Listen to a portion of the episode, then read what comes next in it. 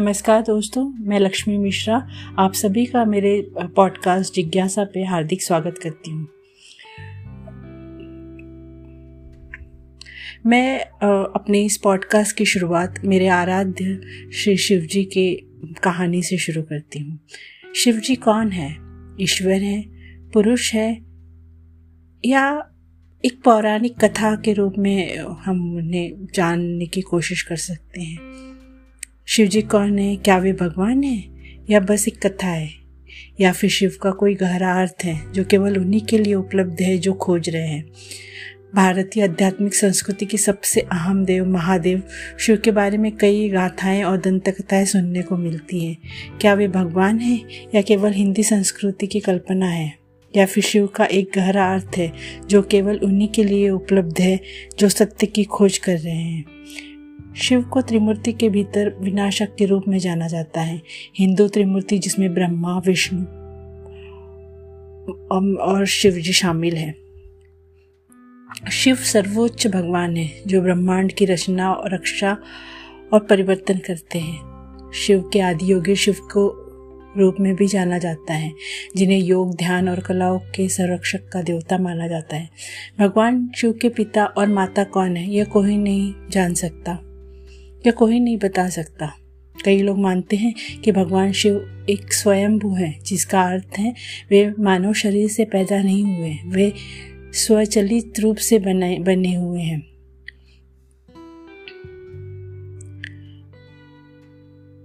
वे तब भी थे जब कुछ नहीं था, और वे सब कुछ नष्ट होने के बाद भी रहेंगे। शिव प्रत्येक चक्र के अंत में ब्रह्मांड को नष्ट कर देते हैं और फिर एक नई रचना के लिए अनुमति देते हैं। शिव, जब हम शिव कहते हैं तो हमारा इशारा दो बुनियादी चीज़ों की तरफ होता है। शिव का शाब्दिक अर्थ है जो नहीं है, शिव शून्य है। आज के आधुनिक विज्ञान ने साबित कर दिया है कि इस सृष्टि में सब कुछ शून्यता से आता है और वापस शून्य में ही चला जाता है। इस अस्तित्व का आधार और संपूर्ण ब्रह्मांड का मौलिक गुण ही एक विराट शून्यता है। उसमें मौजूद आकाशगंगाएं केवल छोटी मोटी गतिविधियां हैं जो किसी के फुहार की तरह है। इसके अलावा सब कुछ खालीपन है, जिसे शिव के नाम से जाना जाता है। शिव ही वो गर्भ है जिसमें सब कुछ जन्म लेता है, और वे ही वो गुमनामी है जिसमें सब कुछ फिर से समा जाता है। सब कुछ शिव से आता है और फिर सब कुछ शिव में ही चला जाता है। तो शिव को अस्तित्वहीन बताया गया है। वह अस्तित्व की तरह नहीं है, उन्हें प्रकाश नहीं, अंधेरी की तरह बताया जाता है। मानवता हमेशा प्रकाश के गुण गाती है, क्योंकि उनकी आंखें सिर्फ प्रकाश में काम करती है, वरना सिर्फ एक चीज़ जो हमेशा है वो अंधेरा है। प्रकाश का अस्तित्व सीमित है, क्योंकि प्रकाश का कोई भी स्रोत, चाहे वो एक बल्ब हो या फिर सूर्य, आखिरकार प्रकाश बिखेरना बंद कर देगा। प्रकाश शाश्वत नहीं है, यह हमेशा एक सीमित संभावना है, क्योंकि इसकी शुरुआत होती है और अंत भी। अंधकार प्रकाश से काफ़ी बड़ी संभावना है। अंधकार में किसी चीज़ को जलने की ज़रूरत नहीं है। अंधकार हमेशा बना रहता है, अंधकार शाश्वत है, अंधकार सब जगह है। वो एक अकेली ऐसी चीज़ है जो हर जगह व्याप्त है। पर अगर मैं कहूँ दिव्य अंधकार है तो लोग सोचते हैं कि मैं शैतान का उपासक हूँ। सच में पश्चिम में कुछ जगहों पर यह फैलाया जा रहा है कि शिव राक्षस है, पर आप अगर इस सिद्धांत के रूप में देखें तो आपको पूरे विश्व में सृष्टि की पूरी प्रक्रिया के बारे में इससे ज़्यादा स्पष्ट सिद्धांत नहीं मिलेगा। मैं आपको इस बारे में बिना शिव शब्द बोले दुनिया भर के वैज्ञानिकों से बातें करती हूँ। वे आश्चर्य से भर उठते हैं, क्या क्यों ऐसे होता है? ये बातें पता थी कब? हमें हज़ारों साल से पता है। भारत का हर सामान्य आदमी इस बात को अचेतन तरीके से जानता है। वे इसके बारे में बातें करते हैं और वे इसको विज्ञान भी नहीं जानते। दूसरे स्तर पर जब हम शिव कहते हैं तो एक विशेष योगी की बात कर रहे होते हैं। वे जो वे जो आदि योगी या पहले योगी हैं, जो आदि गुरु हैं या पहले गुरु भी हैं। आज हम जिसे यौगिक विज्ञान के रूप में जानते हैं, उनके जनक शिव ही हैं। योग का अर्थ है अपने सिर पर खड़े होना या अपनी सांस को रोकना नहीं। योग इस जीवन के मूलभूत रचना को जानने और अपने परम संभावना तक ले जाने के विज्ञान की तकनीक है। योग विज्ञान का पहला संचार कांति सरोवर के किनारे हुआ था, जो हिमालय में केदारनाथ से कुछ मील दूर स्थित एक बर्फीली झील है। यहाँ आदियोगी ने इस आंतरिक तकनीक का व्यवस्थित विवरण करके अपने पहले सात शिष्यों को देना शुरू किया था। ये सात ऋषि आज सप्तर्षि के नाम से जाने जाते हैं। ये सभी धर्मों के आने से पहले हुआ था। लोगों के द्वारा मानवता को बुरी तरह से विभाजित करने वाले तरीके तैयार किए जाने से पहले मानव चेतना के ऊपर उठाने की सबसे शक्तिशाली साधनाओं को सिद्ध किया और फैलाया जा चुका था। आज मानवता इस तरह से विभाजित है कि उसे फिर एक करना लगभग असंभव सा लग रहा है। वो शिव शब्द जो नहीं है और आदियोगी दोनों को एक ही ओर संकेत करता है, क्योंकि बहुत तरीके से ये दोनों पर्यायवाची है। ये जीव जो एक योगी और शून्यता जो सृष्टि का मूल है, दोनों एक ही है, क्योंकि किसी को योगी कहने का मतलब है कि उसने ये अनुभव कर लिया है कि सृष्टि वो खुद ही है। अगर आपको इस सृष्टि को अपने भीतर कुछ क्षण के लिए भी बसाना है तो आपको शून्यता बनना होगा। फिर शून्यता ही सब कुछ अपने भीतर समा सकती है। वो शून्य नहीं, वो सब कुछ अपने भीतर नहीं समा सकता। एक बर्तन में समुद्र नहीं समा सकता। ये ग्रह समुद्र को समा सकता है पर सौर्यमंडल को नहीं। सौर्यमंडल ग्रहों की सुरक्षा को समा सकता है पर बाकी के आकाशगंगा को नहीं समा सकता। अगर आप इस तरह के कदम दर कदम आगे बढ़े तो आखिरकार आप देखेंगे कि सिर्फ शून्यता ही हर चीज़ को अपने अंदर समा सकती है। योग का अर्थ है मिलना, मिलन।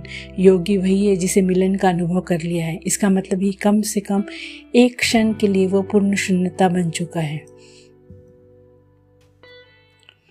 यह अफसोस की बात है, शिव का परिचय ज्यादातर लोगों को भारत में प्रचलित कहानियों के जरिए हुआ है, जिसमें भरे भरे गाल वाले नीले नीलवर्णी व्यक्ति के रूप में शिवजी को दिखाया गया है। शिवजी के फोटो उनमें उनकी छवि इस तरह है कि आप कहेंगे कलाकार के हाथ में एक कला है और वह आप शिव को बनाने आप उनको शिव बनाने को कहेंगे तो वो सिर पे चांद बना देंगे। बस काम हो गया।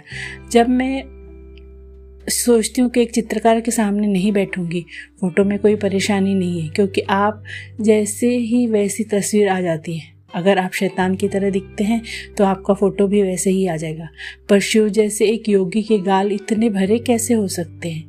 अगर आप उन्हें बहुत दुबला पतला दिखाते तो ठीक होता, पर एक भरे हुए गाल वाले शिव, ये कैसे हो सकता है?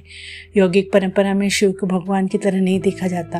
वे वे एक ऐसे जीव थे जिनके चरण इस धरती पर पड़े और हिमालय क्षेत्र में रहे। यौगिक परंपराओं के स्रोत के रूप में मानव चेतना के विकास में उनका योगदान इतना ज़बरदस्त है कि उन्हें अनदेखा नहीं किया जा सकता।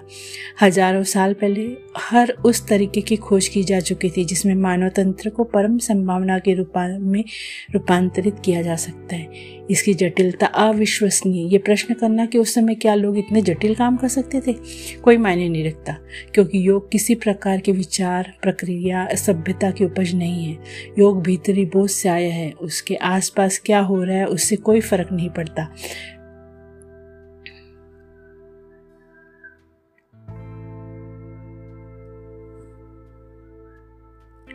योग उनके भीतर से बाहर आने वाला प्रवाह था।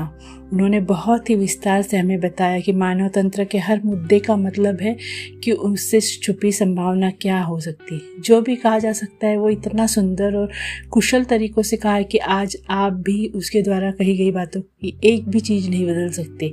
आप पूरा जीवन उसका अर्थ निकालने में बिता सकते हो।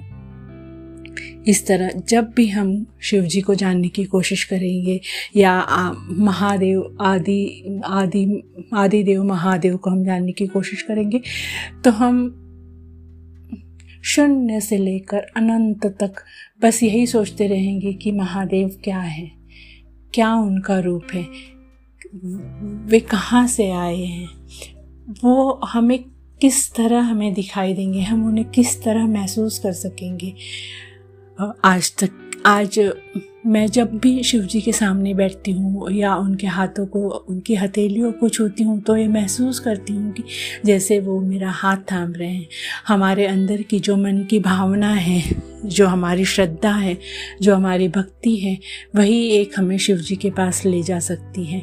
और इसीलिए सबसे महत्वपूर्ण बात यही है कि हमारी श्रद्धा, हमारी भक्ति, यही शिव जी की खोज का आरंभ है और अटूट विश्वास ही इसका अंत है। धन्यवाद।